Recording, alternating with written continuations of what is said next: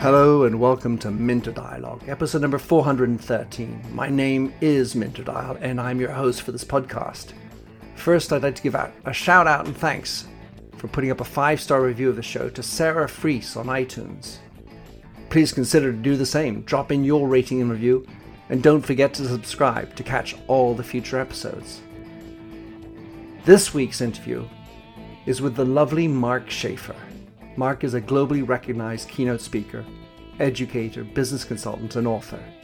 His blog, Grow, is perennially considered as one of the top marketing blogs in the world.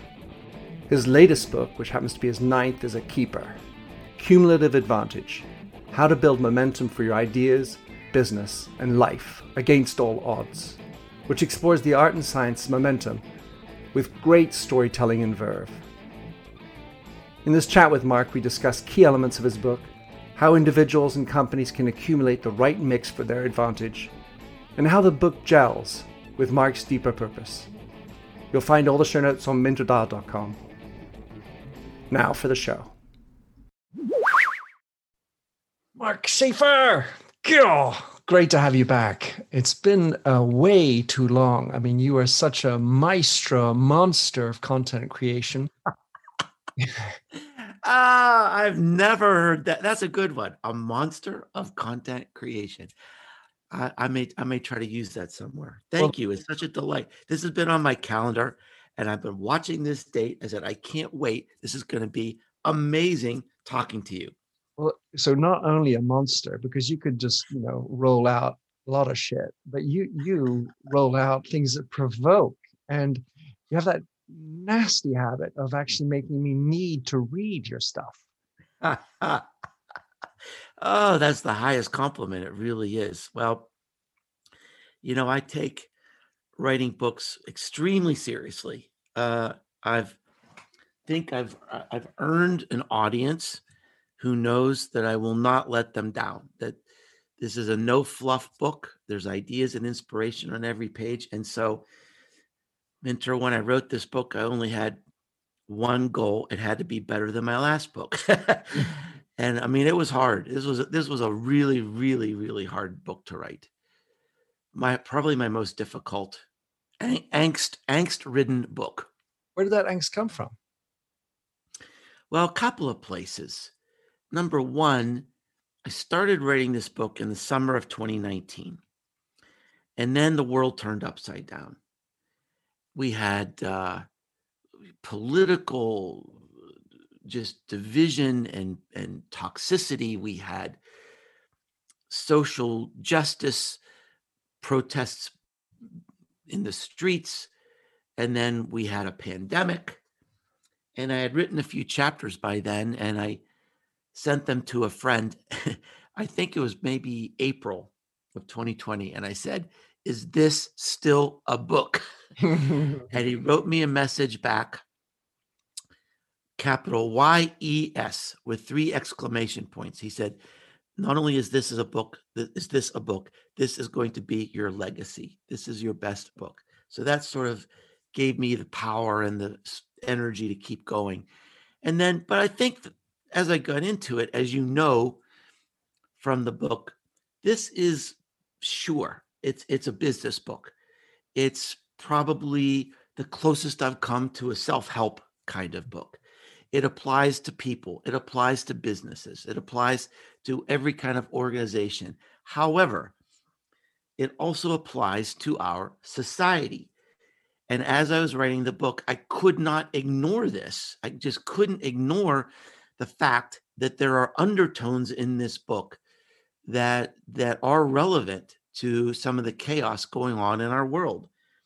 And so I decided in the last chapter of the book that I would address this in a personal way.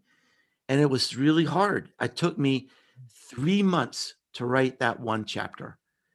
Uh, I I had all these different people looking at it from all these different perspectives, um, and it was a big risk because I it's not the sort of narrative that you would typically hear from a middle-aged white guy, and I had to sort of shed this role of what I'm supposed to say what I'm supposed to think in this world and say, look, if I don't say these things, I'd be, uh, you know, I would be a coward.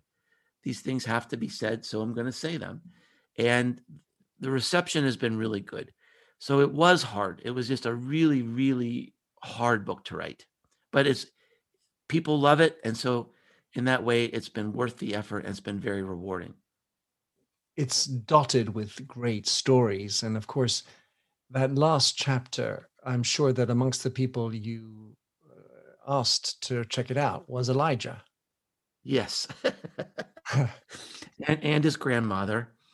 Sure, the the the Titan. Or I can't remember the name you used for her, but um, yeah, there there are two things that, that was swirled around in my head as as I read that chapter. Firstly, I can relate to moving from just a pure business book to life and the mm-hmm. self-help mm-hmm. thing. And I don't know if mm-hmm. you've been finding your book actually ranking in Amazon self-help categories. Yeah. yeah, it ranked in um oh, this surprised me. It, it it ranked in like job hunting or something like that. I thought, well, okay. I mean, I'll I'll take whatever they give me. Um, yeah, but that was sort of unusual. Yeah. And yeah, I don't know if you know uh, Jeff Bullas or not. Sure. He's, I'm yeah, of Jeff.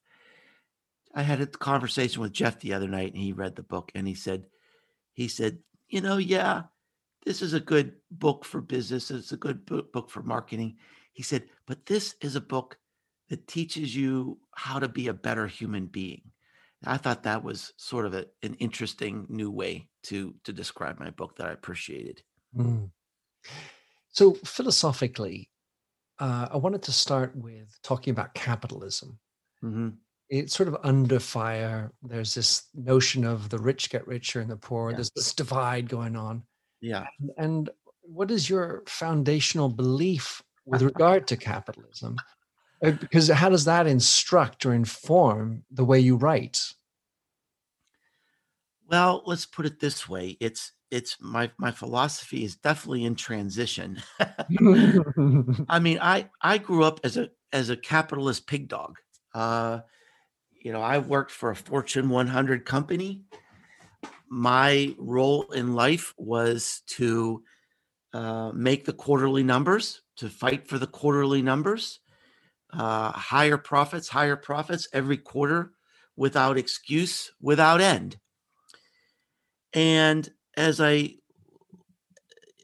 I'll, there was a, a signature moment for me that started me thinking in a different way. It was probably about eight years ago at South by Southwest. And I would challenge myself to go to sessions that were just push would push me in a different way, push me in a different way.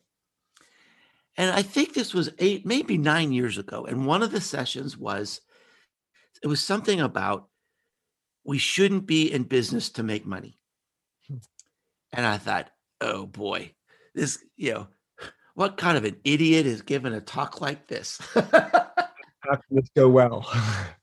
I thought, oh, this is going to be rich.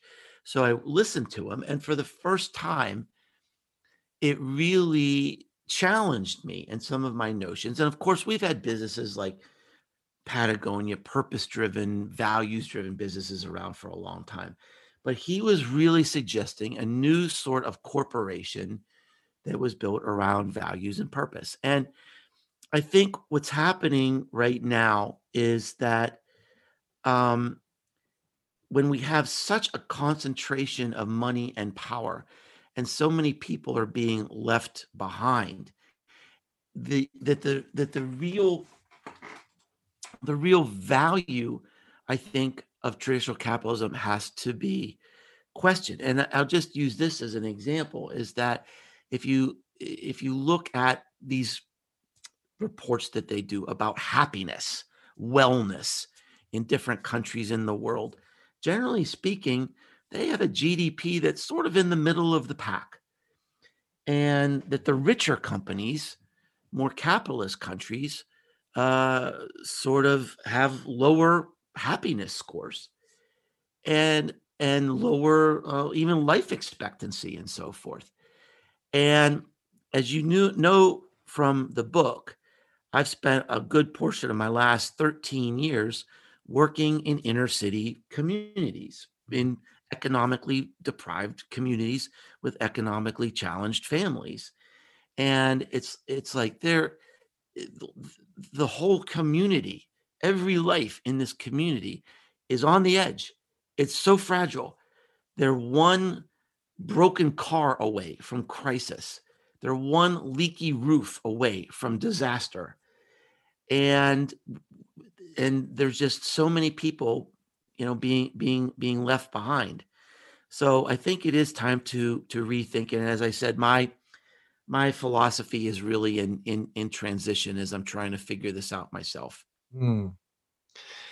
I had it for later, but um, it does feel like we need to talk about what is success.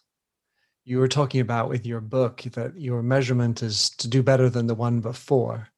hmm When we are in ro- running a company, we can aim for a number 10 million 100 million Yeah, number one. And and then the question is well is that is that what it's all about? Yeah, which tends to be what the markets are looking for you know the capital markets. Well, back in my corporate pig dog days, I was in a, a training class, and it was one of these. I was get working on a master's degree actually in applied behavioral sciences. And so this teacher was going around the class, and we were supposed to be talking about our feelings and our concerns. And he he, he looked me in the eye and he said, "Well, Mark, what's what's the feeling that you experience most of the time?" And it was easy. I said, anxiety. I said, what else could it be? I've got this high pressure job and a high pressure company. And instead of doing what I'm supposed to be doing, I'm sitting in this class. And I was sort of a smartass. And I turned to this instructor and I said, Well, what's the feeling you feel most of the time? He said, Joy. And I looked in his eyes and I knew it was true. And from that moment on, I had a new goal for my life. In fact, I've got the word joy right over my shoulder here on my desk because I thought, what am I living for? Why? I mean, w- wouldn't it be wonderful to experience joy as the predominant feeling in your life? Isn't that what we should all be aiming for? And I was, you know, I was young and climbing up the corporate ladder, but from that moment on, I started making decisions that led to joy instead of leading to advancement or money or whatever. And I've had a great career, don't get me wrong, and I'm financially I'm fine, but I've also over the years I've left a lot of money on the table and a lot of opportunities. I actually talk about it in the new book, don't I? Yeah. Um, so no, that's no tim that's ferriss yeah, that's that's yeah. So that's really, I guess I would have been about uh, 30, maybe something like 30 years old when when I started making that that change in my life, and um, so I feel good about things right now. so uh, i started mine uh, around 37 and um, i wanted to just do a shout out to a friend of mine called rod banner because he started the group with a kind of a community feel and a mission. The name of his group which is quite large at least in britain is called joy tech. How can we exploit technology to bring more joy to the world? Not just the happy ha ha ha but the Mhm. joy fulfillment deep satisfaction elements. And the connecting of dots that i have is that we're old geezers. And on top of that all three of us are white men. Mhm, been around the block. And then the challenge is for the corporate ladderists and the people starting out mhm. to move from the oh well i've got to pay the mortgage. I've got to do certain things. My father wants me to be a doctor or Yeah, pressure pressure from society. Right. and and to make that switch so you made it at 30 which is reasonably young in, in the grand Mhm, scheme of things. I made it maybe at 37 but it mhm. certainly wasn't an overnight switch it was like oh this is the beginning of my journey it's the way i write it now Of course. how do we how do we encourage more of that type of switch and search for joy when we have the stock market and VCs and private equity mm-hmm. sharks that are still yeah. looking for the number? Well, first, I guess something that's different about me is that I don't necessarily want to evangelize my choices. Uh, I honor whatever choices people make. I I don't know what their situation is. It's like you say. I mean, people have a mortgage to pay. They have hungry children to feed. Uh, maybe they made a bad financial decision and they, they need to recover from that. Maybe they've got a parent who needs expensive procedures. And so they're they're working very, very hard. I don't dismiss the fact that in some respects it's it takes a certain amount of of luxury to be able to make a decision that says I'm going to live my life more toward joy. Certainly my ancestors couldn't make that decision and yours probably couldn't either. You know, my my my heritage, my grandfather, he was, you know, he was a plumber and he and he worked really really hard just scraping by. But so so I don't I don't begrudge anybody. I don't really judge anybody. I do think there's a certain toxicity about the hustle culture that really this idea of of just hours being worked is is is somehow glorified. You know, this is absent. Oh, I'm trying to do something good for my family, or I need to repay these debts, or but there and and I've talked to people. It's like, oh my gosh, they're ruining their lives because they they just have this emphasis on on the number of hours worked. It's almost like a competition or something, and that that does make me sad uh, because there doesn't and and there's just so many people sort of fa- failing in that realm, um, and they're they're losing their families, they're losing relationships. Um, so uh, but you asked, you know, how do we how do we do it? At the top of my blog, it has three words. It says marketing, strategy, humanity. And most of my blog posts are about the amazing, wonderful, uh, ever fascinating world of marketing and business. But I also love just looking at how this impacts humanity.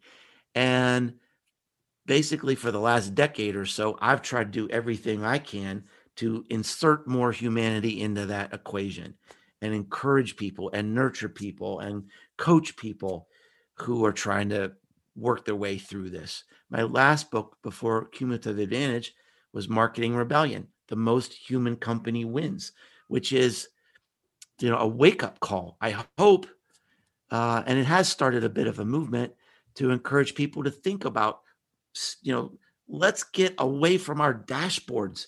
Let's get away from this addiction to our Martech stack and really get back in touch with what marketing is supposed to be. It's about building an emotional connection to what you do. And that's why marketing is lost because we're we're trying to cut costs and move everything to algorithms and that's not what people want today. When you talk about Tim Ferriss's story, clearly he had that kind of a, a wake up moment in his life, breaking up with his girlfriend, doing the trip around the world that allowed him to to do it. And it mm-hmm. feels certainly for me, because that's the way my wake up call was. I needed a, a life changing moment. Mm-hmm. Say, uh oh, well, all that's just a bunch of baloney. You know, we got to do something that matters, something that's more meaningful. And even though many people need to put food on the plate kind of feeling, there is this daunting risk that the hard work ends out with burnout. Yeah. And so there, there still needs to be, I, feel up and down the scale, some kind of attachment to something that provides you with an extra energy because mm. to keep on learning and figuring out the new marketing stack, like you're saying, and the new tech thing and this and that. And shifting all that energy you need to keep up with the Joneses, something needs to keep driving you. And if we don't enable that, or at least give permission to people to feel that. Well, certainly it's been that way for me. and uh, what a disorienting disorienting experience I had when the pandemic hit. And I I got the disease early on, and one of the aspects of my illness was that I had hypoxia. So I wasn't getting enough oxygen to my brain. I couldn't think. I couldn't read. I couldn't write. I couldn't concentrate on anything for about three weeks. And it was sort of early on. And then when I kind of get out of this haze, Minter, well, my business had crashed, right? So I was a speaker without an audience and a teacher without classes and a consultant without customers. And so my like the furnace was was cold. this what's going to be driving me? And what is that heart? What is that passion? And what I realized was that I'm a teacher. I'm a teacher in everything I do, whether I speak or write or consult. And but the world just needed me to teach something else right now. And once I got that that reorientation to think about, okay, this is really who I am, and this is how I apply myself in this moment. That was very helpful. it's beautiful. What, what strikes me is this notion of purpose. Yeah. And it took me a while to come up with mine. And you write in in one of your chapters this notion of con- sorry, the constancy of purpose. Hmm. Yeah. How do you like to define purpose? Just where does it go in your mind? Wow, that's a that's a big question. For me, you know, I I, I just think for me, um, I'm at this amazing place. um, I, I really I, I went through a lot of reflection in the last few years because I find myself looking into the last third of my life. And when you're in your 30s or 40s, you can make choices to do something and you've got a lot of room for error. You can always pivot and try something else. Mm-hmm. And now I'm looking into the last third of my life and I want to get excited about something. I want to wind something up. I don't want to wind something down. So I went on a hike with a friend and he said, Well, look where you are right now. How do you know that this isn't the beginning? That this is just the beginning of your journey? See, I look at it as, oh my gosh, I've come so far. And what he's he's seeing it a different way. He said, "You still have so far to go. Why in the world would you stop?" And this uh, was a was a great perspective to hear because I'm in this amazing position where every week someone tells me, writes me, sends me a note, and says, "You changed my life. You helped my business." And look, 20 years ago, I would have thought my life to be amazing if if if I would have heard that one time in my whole life. I, you know, I changed my life. Uh, I'll never forget. A few years ago, I was at a conference in Scotland, and this young woman came up to me, and and she had tears in her eyes, and she said, "I am who I am because of you, mm. because you've taken the time to listen to me and help me and answer my questions and I I read all your books. And so why would I stop that? I mean, that's a pretty great purpose. That you know, that's really the most amazing purpose you could ever dream of. And so where I'm sort of dedicated right now is how if I can have that sort of positive impact on people, how can I scale that to be even more? My inspiration is Brene Brown. Brene she is like she does it on her terms.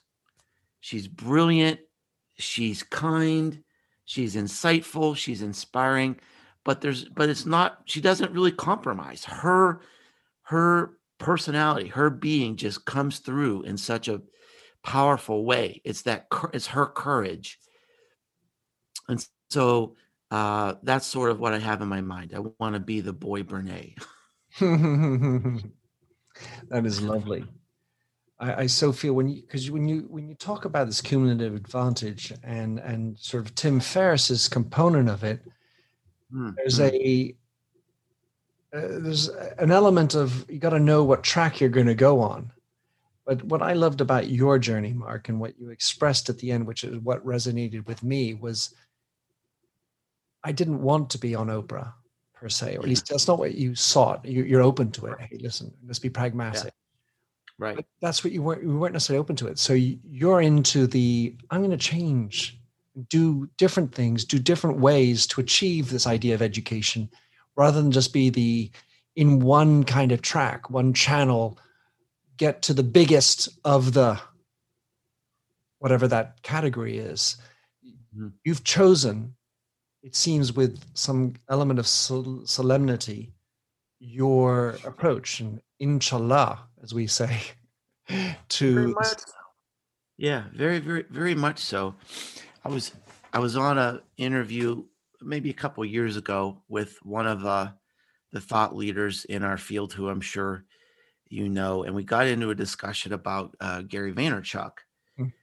and all that he you know he has millions and millions of followers and he said, Well, what I mean, don't you want that life? Don't you want that? I said, Not in the least, not in the least. He said, How could you not? How could you, how could you not?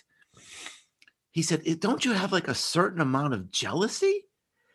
I said, Really? I said, I'm not kidding you. I, I really don't. I'm just really centered in where I am. I'm just really happy where I am right now. I don't want to be anybody else. I don't need a million followers. I don't want a million followers.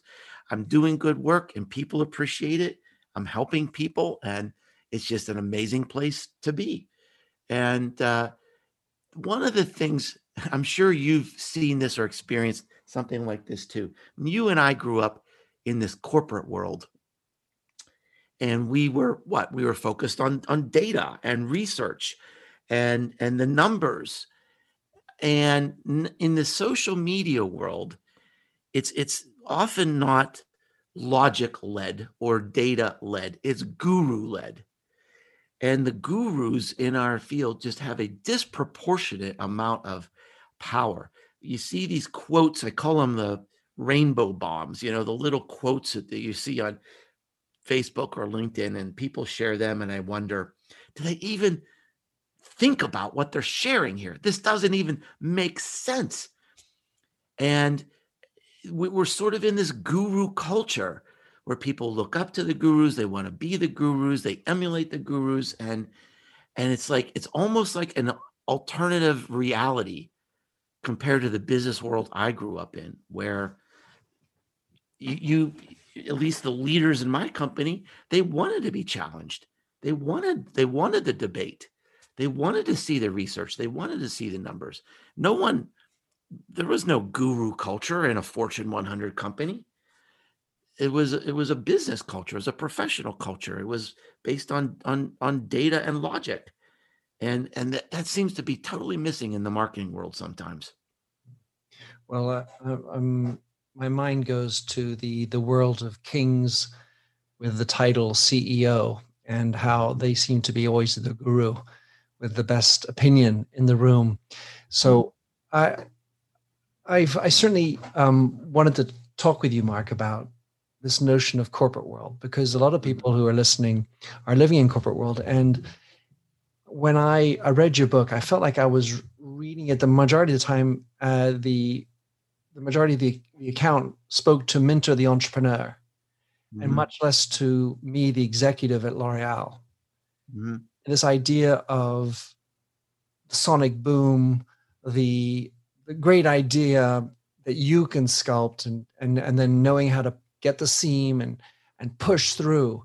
It felt like, you know, mm-hmm. you were master of your destiny at that point and, and it's up to yeah. you to take command of that and then go for it. If I'm working mm-hmm. in a large organization, middle manager, or even CEO for that matter, of, of a hundred thousand yeah. employees, it feels like the yeah. cumulative advantage is more speaking to the brand and the corporation when you're uh, versus the person as an entrepreneur talk me through what i just said yeah i i, I think so first of all on a very high level what what is cumulative advantage cumulative advantage comes from sociological research that began in the 1960s that postulated if you have some small advantage over others in your field, that that advantage could grow and grow really unabated without some sort of countervailing processes. This research has been applied to uh, sports, entertainment, education, health, just about anything you can think of. But it hasn't really been connected to individual lives and businesses in a non academic way. So that's the basic principle. So now you think about okay, if I have some initial advantage with my certainly my idea, my business, what about my department within my company? How does that work? What about my re- reputation in my company? And I used a couple of examples in my book where, um, in from both a personal level and a corporate level, how this was sort of applied. I gave the example of how I ended up being the the the global director of e-business for this Fortune 100 company because when the internet was starting, I went to my boss and I said, I want an AOL dis- subscription, nine bucks a month. I want to put it on my expense account because I think there are some business applications to the internet. And he wasn't wowed about the idea, but he said, go ahead. And so I had been toying with these and I came up with an idea and it worked. And a few years later, when the company woke up and decided, oh, we need an e business department, who shall we get to lead this? the natural choice was me because I had, I, I pursued my curiosity. That was my initial advantage. I pursued the curiosity and I hit a seam. The internet was opening, right? So then I created this department. Now, I was pushing water uphill, or maybe I was pushing bytes of information uphill because I was in this big more or less B2B company. And most of the business leaders didn't even know how to turn on a computer. And I was supposed to perpetuate an e commerce solution when nobody even heard of it. It, I, it was a, a pioneering effort, really, in, in all of business. But I was cool. My department was cool. And we were able to have these little success stories that we were able to, to publicize. And the awareness grew and grew and grew. And soon people, they wanted to be on board because they heard about this internet thing and they wanted to be part of this. And I was able to attract the best talent in the company to keep this momentum going. So, I mean, yes, this can work on a personal level. It can work certainly on an entrepreneurial level. It can work for a career. It can work for a department within a company. Really, any place where you you need to to build momentum and outpace your your competitors. We can see examples of cumulative advantage working in the world. I love it. When I was reading it, I, I had, and I wanted to sort of shoot this out as like a, a, a random, fairly creative question, I hope. I'd love for you to comment the relationship, if relationship, between momentum, critical mass, or so momentum as in cumulative advantage, uh, yeah. uh, mm-hmm. and critical mass, and yeah. inertia. Yeah, that's a great question. One of the one of the aspects of my research for this book is certainly looking at the work of uh, Jim Collins with um, Good to Great and the flywheel and I didn't want to recreate something that's already been done. And and there is a connection, I think. Um, the flywheel concept is what is what is the the function or the activity in your business that sort of can drive you to the next level, drive you to the next level. And for me, it's a book, writing a book.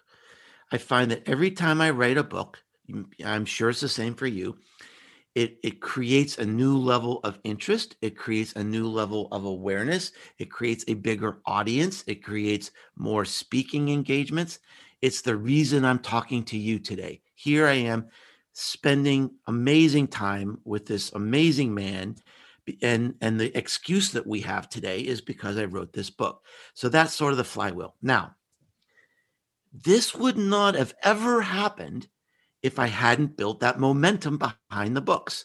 So there is a connection, I think, between inertia and critical mass. Uh, you know, maybe that's the next book I write is, you know, me with my arm around Jim Collins or something, linking up these ideas. But I never would have had the opportunity to establish a book as the driver of my flywheel if I didn't have the momentum in the first place.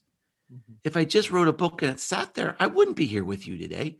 But I've written nine books, and every book does better than the last book because now the momentum is going and then it drives the flywheel in other ways for the business. So there is an inter eh, eh, there is an interconnection there. I think that's a very keen observation. Do you feel the same way? Do you sort of see the same thing? I, I do. I mean, this notion of getting to critical mass, I, I, I maybe the sonic boom version of so many of our lives is when Oprah calls you, or when you know you're on TV, because mm-hmm. that just sort of catapults. Mass media still has the word mass in it. Whereas mm-hmm. when you mm-hmm. write a blog post and it's shared and viewed, it, it's great, but it's it's certainly not a couple of million people uh, with an endorsement by some famous other person. Yeah, which um, is a one-stop shop. You talk about how having five great people in this moment of sharing in the influence story. You talk about the five different great people sharing is the right number. That's a critical mm-hmm. mass number of reshares by influential people. So these no this notion of nodes of influential people pushing you out. And then once you get to the point where people are accepted, there's an accepted wisdom that comes out of Mark Schaefer. And yes. They bought seven or eight before. Well, I'm gonna this Scottish lady, she's bought the ninth one, right? Yes. Right. And, so there that's the cumulative advantage. But when in big business, mm-hmm. also I feel like it's so much harder because you have so many well, Martin Lindstrom, you quote him saying, that 84% of all businesses started from a random event. Yeah. At some level, once you've got the big business going, you're not starting yeah. it anymore, but you've got to start new ideas. And how do yeah. you bring in well, this look, new? You can't, I mean, that is, you can't. it's so, it's, it's really ridiculous and sad because I remember, you know, in my corporate days, if you didn't have a new business idea, that was worth a hundred million dollars, there you, go away, right? No hope. So uh, big big companies really aren't um, uh, really aren't hotbeds of, of sparks of innovation like that. I think where the sparks of innovation are with big companies would be process improvements, cost control, better HR practices, better hiring practices, something like that.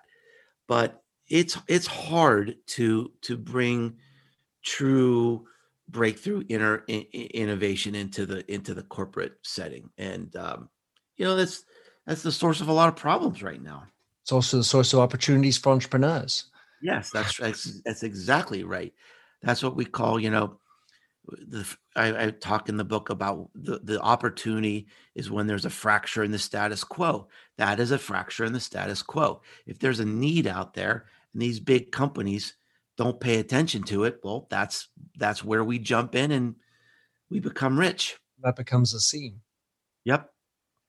One of the so the dots, I love to connect dots. And so I was thinking you wrote about the constancy through crisis or the need for yeah. constancy. Yeah. And yet everyone else is talking about pivoting, agility, mm-hmm. speed of change. So it was an interesting juxtaposition for me to think of constancy in the face of constant change. Well, that's that's a great um, a great way to think about it because I also say in the book that look, whenever we're in a crisis, it, it, we we need to look at the real world. We can't be stubborn. We can't be trying to sell horse and buggies when the automobile is is being introduced. So, uh, but we we can't panic. And the advice that I'm giving business today, and I'm giving, I'm talking about this a lot is that you can't forget what brought you here. You can't forget w- what is your DNA. And your goal in this era of the pandemic is to get through one year. Can you get through one year? Do whatever it takes. At the beginning of the pandemic, like a lot of people, I thought, oh boy, I'm going to have a lot of time on my hands. I'm going to be able to do this. I'm going to be able to do this. And what we soon found out is that we didn't read a book a week. We didn't get the beach body that we wanted. We didn't learn a new language. The most heroic thing any of us can do right now is is land on the other side intact with our families intact with our relationships intact with our business intact and to me that just seems like something we can focus on is can we get through this year and and then that's what I mean by constancy of purpose. It, it doesn't mean not pivoting, it means not panicking. It means just keep focused on your purpose, keep focused on why people love you, and don't destroy that uh, if you panic. No, I totally get it. I mean, I just I like the way things go up in my mind and like, oh, that's the dots connecting one of the other just to finish on was you talk about connecting your present to your past and i think that's related for me. Because if you can just go back to the shit problem that the founder of your organization went back and solved maybe 100 years ago yeah. you're not going to reinvent the bicycle. Mm-hmm. however that that that need to fix the the urgent like oh my god i've got to fix this problem kind of feeling yeah. you need to tap into that history within your For sure, for sure, for sure. So, Mark, thank you for coming on. Um, I had about a million more questions. Aww. That's just going to have to be channeled to people getting your book, Cumulative Advantage. Um, can you tell us, for those who don't know you, how to reach you, uh, or at least follow what you read? Because I'm sure you don't need a whole bunch of other people. But once they've read your book, sure, they can reach out and tell you how great it was. Well, I would love that. I would love to hear that. That's what that's that's the fire that keeps me going for sure. Mm-hmm. Um, you can find me at businessesgrow.com. Nobody can remember how to spell Schaefer, but most people can remember businesses grow. And you can find my blog, my podcast, um, my books, which really at this point I've written a book for just about every sort of stage of marketing you're in.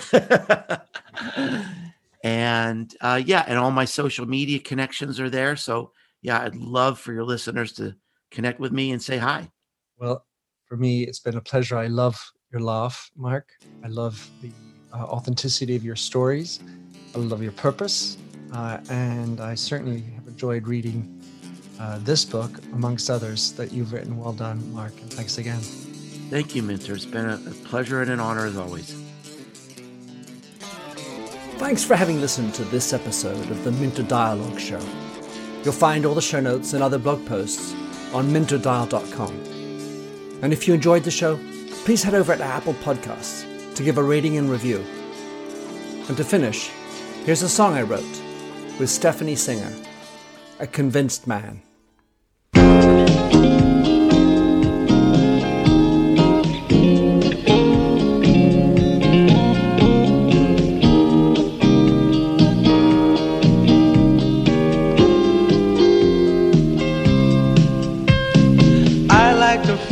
A stranger tucked around me, precipitating the danger to feel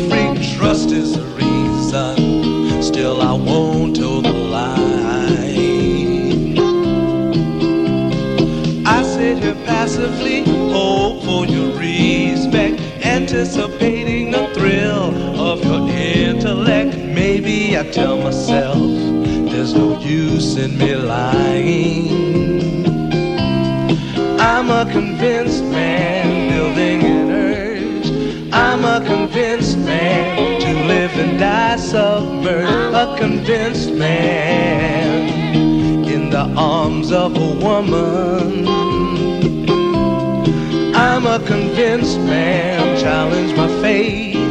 I'm a convinced man competition's made a convinced man in the arms of a woman. Despise revenges and struggle with deceit. Challenge so life's not incomplete. What's wrong with challenge? I know soon we all die. I like the feel of a stranger tucked around me, precipitating the danger to feel free. Trust in my reason and let me show you why. I'm a convinced man practicing my lines. I'm a convinced man here in these confines. A convinced man in the arms of a woman. I'm a convinced man. Put me to the test. I'm a convinced man. I'm ready for an arrest. I'm a convinced man in the arms of a woman.